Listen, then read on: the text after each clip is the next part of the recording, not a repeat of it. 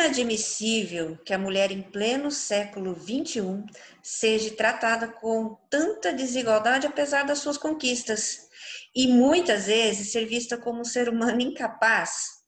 Vocês concordam ou já passaram por situações em que se sentem desafiadas? Ou, na sua opinião, o poder ainda está com eles?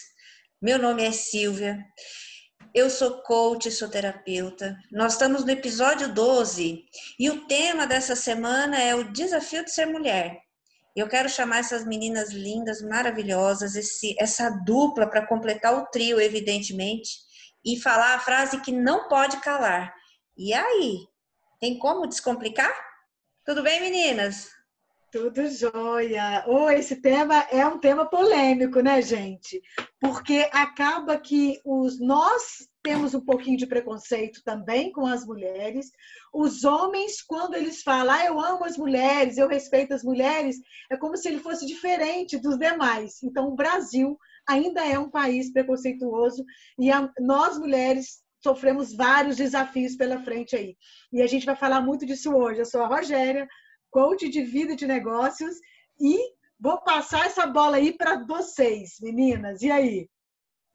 Gente, bom dia, boa segunda-feira aí para todo mundo. Estamos aqui no nosso Pode Descomplicar, esse podcast incrível e com esse tema que é sempre atual, né? Porque a mulher não é de agora que tem lutado.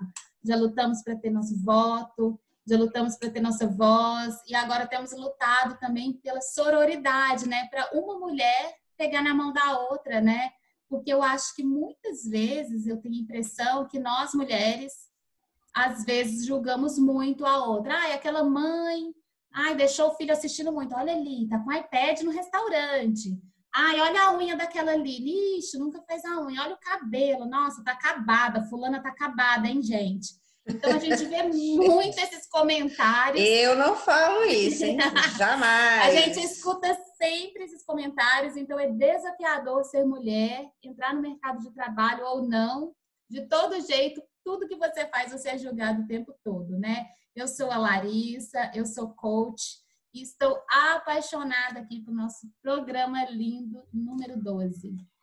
Ô Silvia, me conta aí, você já sofreu algum preconceito porque você trabalhava numa empresa que tinha muito homem, era um ambiente bem masculino. Como que era ser muito. mulher no meio daquele mar de, de testosterona?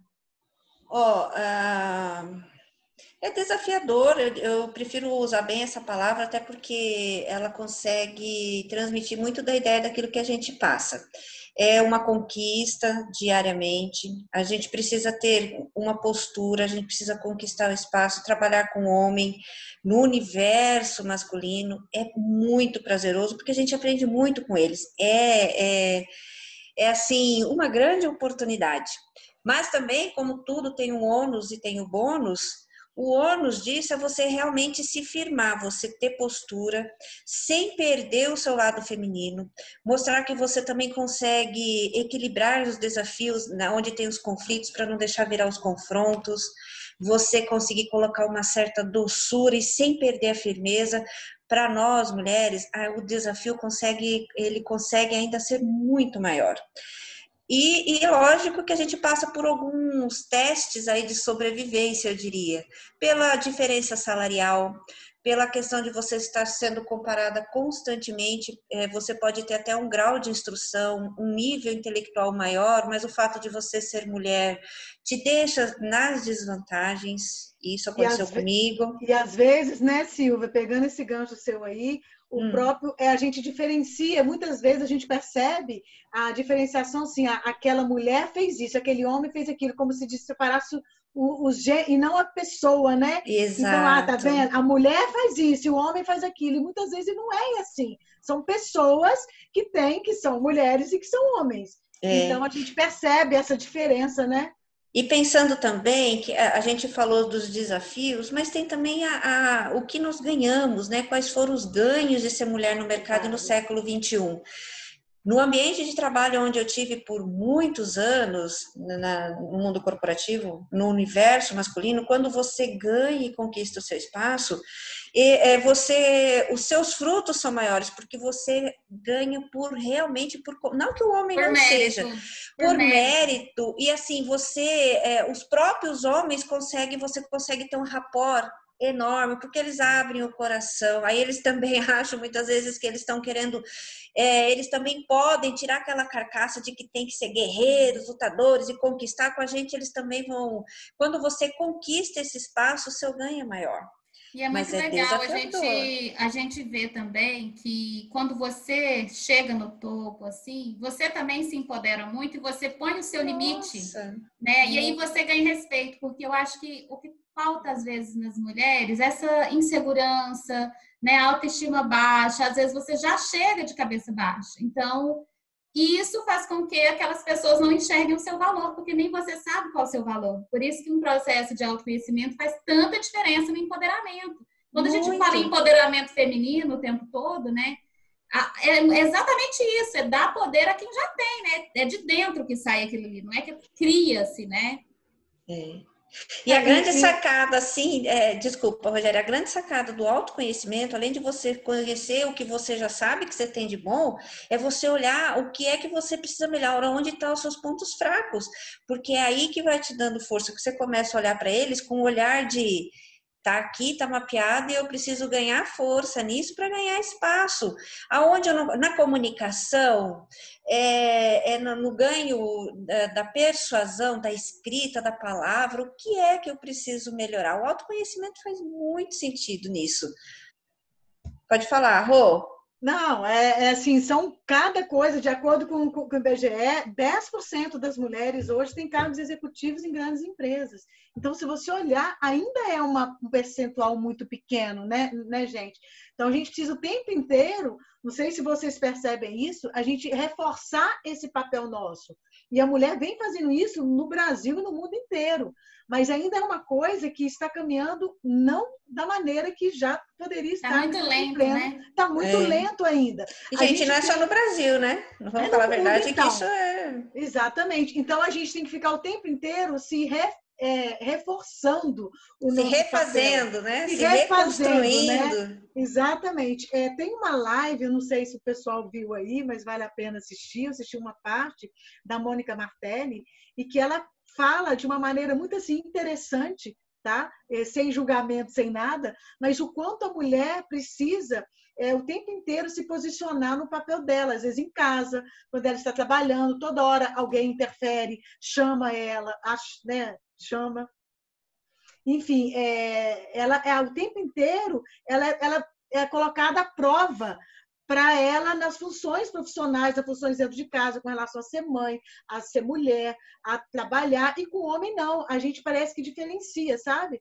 É como se a gente colocasse o homem, ah, não, ele está trabalhando, ele consegue o papel dele ali, a gente meio que respeita. E com a mulher, não. A gente o tempo inteiro a gente está ali, é, atrapalhando ela, não respeitando, às vezes, o posicionamento dela, é, agora nesse mundo online que a gente está. Então, assim, vale a pena. Oh, e esse dado de 10%, é ele é tão impactante para mim, porque se você lembrar da é. gente na escola, quando é criança, toda a vida, eu acho que se desde que o mundo é mundo, as meninas sempre era que estavam com um caderninho bonitinho, a maioria, a maioria da sala, pode ter sempre uma sapequinha e tal, mas sempre aquilo, fazia tarefa, fazia prova, né? Três tá canetas, sempre né? Caneta colorida, né? A gente sempre gostou de ficar todo mundo meio caxias sempre os meninos tá suado, correndo no recreio, não tá nem não tá prestando atenção.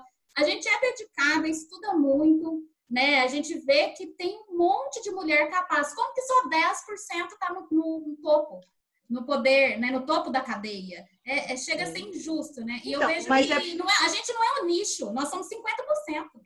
É, e assim, e, e pegando até é, é, isso, é, falando agora do, do, mundo corporativo, da questão nas universidades também, hoje, o número de mulheres que conseguem ter um nível de, de, de formação na, na, parte intelectual, o número é muito maior do que os homens. Os homens tendem a desistir de ou é, interromperem os estudos no ensino médio ou ensino é, o, o, superior incompleto e as mulheres elas vão para o mestrado, vão para o doutorado, até porque é uma forma de se garantir, de se empoderar para conquistar esse nicho aí de ser CEO, VP numa empresa.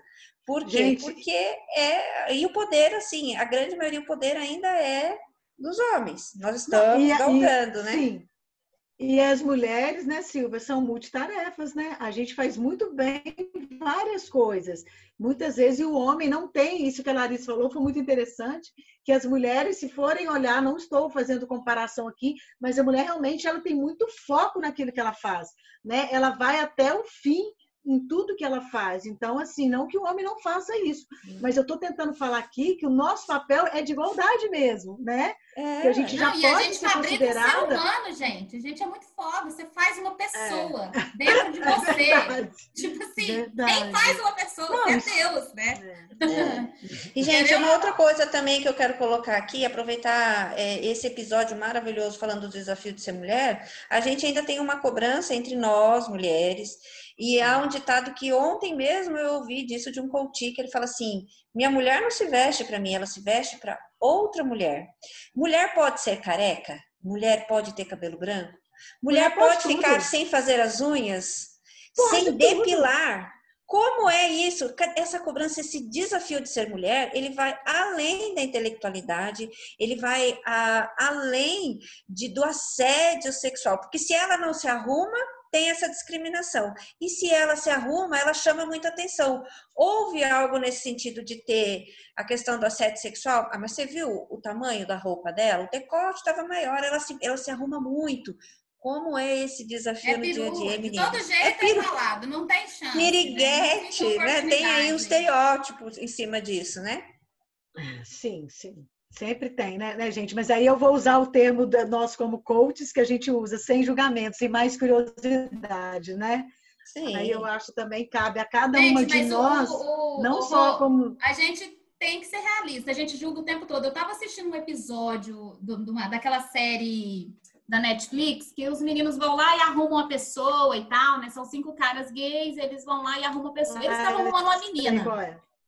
Eles estavam arrumando uma menina lá e a menina não se depilava. O pelo do, do braço dela era tipo maior do que do meu marido. Aquilo lá tava me dando aflição. Ou seja, tá, já tá incutido na minha cabeça. É, cultura, isso é cultural. É, já tá assim, cultural. gente, eu não tô suportando. Eu falei, será que eles não vão mudar isso nela? Eu tava querendo que a menina fosse como ela queria, entendeu? Sim, mas, mas então, mas isso aí vai, vai, muito da cultura nossa, porque se ela tivesse num outro lugar que tivesse aquela cultura de não se depilar, teria uma coisa normal. É então, mas fosse... isso entra aqui para nós como no desafio de ser mulher, porque na segunda-feira, no domingo, quando dá cinco, que domingo? Às vezes na sexta-feira, no final da tarde, você fala, eu passei a semana sem fazer a unha. Eu já tenho que colocar no meio da minha agenda um momento para quê? Fazer a unha. E às vezes não é nem porque eu quero, não é porque está me incomodando. Incomoda realmente. Sim. Mas não é porque está comprida, está curta, é porque ela tem que estar tá bem feita. O cabelo tem que estar tá bem arrumado. Então, a gente tem, além do tempo, tem custo, né? O custo de ser mulher, inclusive, é, é, diferente, né? Então, por quê? Porque tem, é uma questão que envolve tudo isso no desafio de ser mulher. Né? O homem é. anda com a mesma calça a semana inteira, inclusive nós falamos isso no episódio anterior. O pessoal fala: Nossa, que legal, né? Tá aí, o cara tá tão comprometido com o trabalho, ele vem com a mesma calça a semana inteira. E a mulher? Então, tem tudo isso que está como uma segunda pele, não é uma questão de preconceito, é uma realidade. Verdade. Certo? Não, concordo com você, Silvia, é isso mesmo. É, mas é, mas é mas, desafiador, gente, é... porque. Desculpa, Rô, pode falar. Não. Pode, por é... favor. Eu acho que o, o, desafio é muito interno, né? Como a gente mesmo lida o tempo todo com o que a gente quer. E a gente é também muito responsável pelo fato de que nós criamos esses homens e nós criamos essas filhas. Então, o que a gente passa, né, e a cultura e o ambiente, tudo impacta muito. Então, muito dessa lerdeza que eu vejo hoje tem a ver com a nossa própria criação. Eu acho que a mulher tem o um grande poder dessa transformação, da grande mudança, é. da mulher. Mais do que esperar é. que o homem, ah, vou sair aqui de onde eu estou, desse espaço super confortável, em que todo mundo faz tudo para mim, eu não tenho que me preocupar com roupa, com nada e a mulher aí, ela tá aceitando, vou ficar, né? Aquele negócio, quanto mais você dá corda, mais o pessoal vai, né? Sim, sim. Mas eu acho que essa geração milênios agora, as gerações, né? Estão começando a mudar muito isso aí. Ela já vem com uma com um mindset bem diferente. É, eu percebo mais esse preconceito, se é que a gente pode falar isso, é de uma geração, né, geração X, a própria geração Y. Então a gente vem mudando sim, só que é que a gente falou aqui, a passos lentos. Talvez pode ser que daqui a 10 anos isso mude completamente, mas ainda é muito desafiador ser mulher no Brasil. No é Brasil, eu acho mais desafiador talvez é. mais que lá fora, entende? Mas, depende do, do, do, continente, né? Depende. Nossa, é, nunca nem pensar eu nessa nem, área. Nem, nem vamos entrar nessa seara aí, porque eu acho o Brasil ainda um país extremamente acolhedor, quente, onde a gente pode usar biquíni, asa delta. A gente não, porque não cabe em mim, tudo bem. Mas para quem não pode, quem, quem falou? Que... Aí você tudo... com crença limitada. Não, não, mas é não é realidade, gente. Tudo bem, tudo bem. Tudo é assim, né? Tudo me cabe, mas nem tudo me convém. Mas, Vamos para a vinheta. Vamos para o bloco Descomplique e manda essa dica logo dicas de livros e filmes.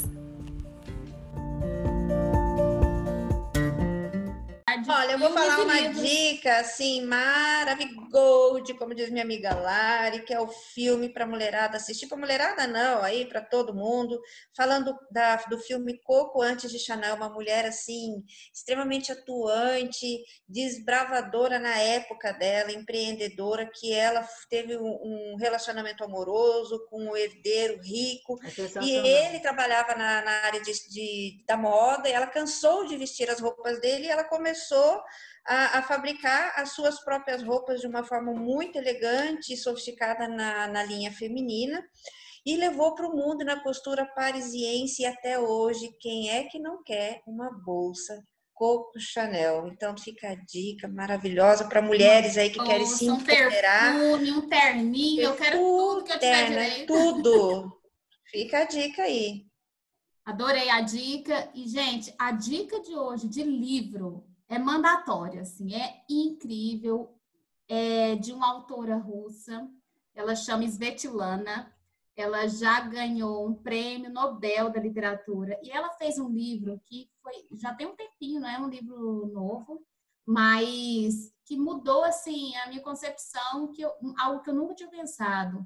Ela, o livro chama A Guerra Não Tem Rosto de Mulher e realmente a guerra não tem. Qualquer pessoa que já viu dezenas de filmes de guerra nunca viu uma imagem de mulher. E, apesar disso, mais de um milhão de mulheres lutaram no Exército Vermelho durante a Segunda Guerra Mundial e a história delas nunca foi contada, o quanto que foi desafiador. Essas mulheres contam no livro é, que deixaram de menstruar, que elas tinham que se tornar praticamente é, antifemininas, né? Se é que existe o que é o fe ser feminina, mas tinham que rapar a cabeça, ou às vezes eram maltratadas, né? Várias questões foram acontecendo ali com aquelas mulheres durante a guerra. E a história delas nunca foi contada, é como se elas não tivessem existido. Existido, como, exatamente. É, e fora todo o julgamento que elas recebiam, tanto por ir querer lutar pelo seu país. E quando voltavam, ainda eram julgados. Ih, aquela ali, você já viu, foram atrás de homem. É, as próprias outras mulheres dos soldados as julgavam, não queriam mais que elas, elas não conseguiam se casar depois. Então, assim, tem um monte de história muito marcante. Eu super indico esse livro. A Guerra Não Tem Rosto de Mulher. Muito mais. Olha, já estou super curiosa. Obrigada. Livro, Você vê que o Pode Descomplicar também. também é cultura. Gente, esse foi o episódio 12, Desafio de Ser Mulher. Vai lá, segue a nossa rede social no Pode Descomplicar lá no Instagram. É a semana toda cheia de dicas sobre o episódio, sobre os desafios de ser mulher. E fica aí o convite em aberto, se tem alguém, algum homem aí que quer nos desafiar e falar sobre os desafios de ser homem, a gente está aberta para um conteúdo feito para vocês. É só chamar que a gente descomplica. Tá aceito o desafio, meninas? Opa, na hora. Com certeza. Gente, então... ótima semana aí para todos nós, né? Isso. Segunda maravilhosa e a semana sensacional para todos nós. E bora tá virar esse jogo aí, mulherada? Beijos. Beijos.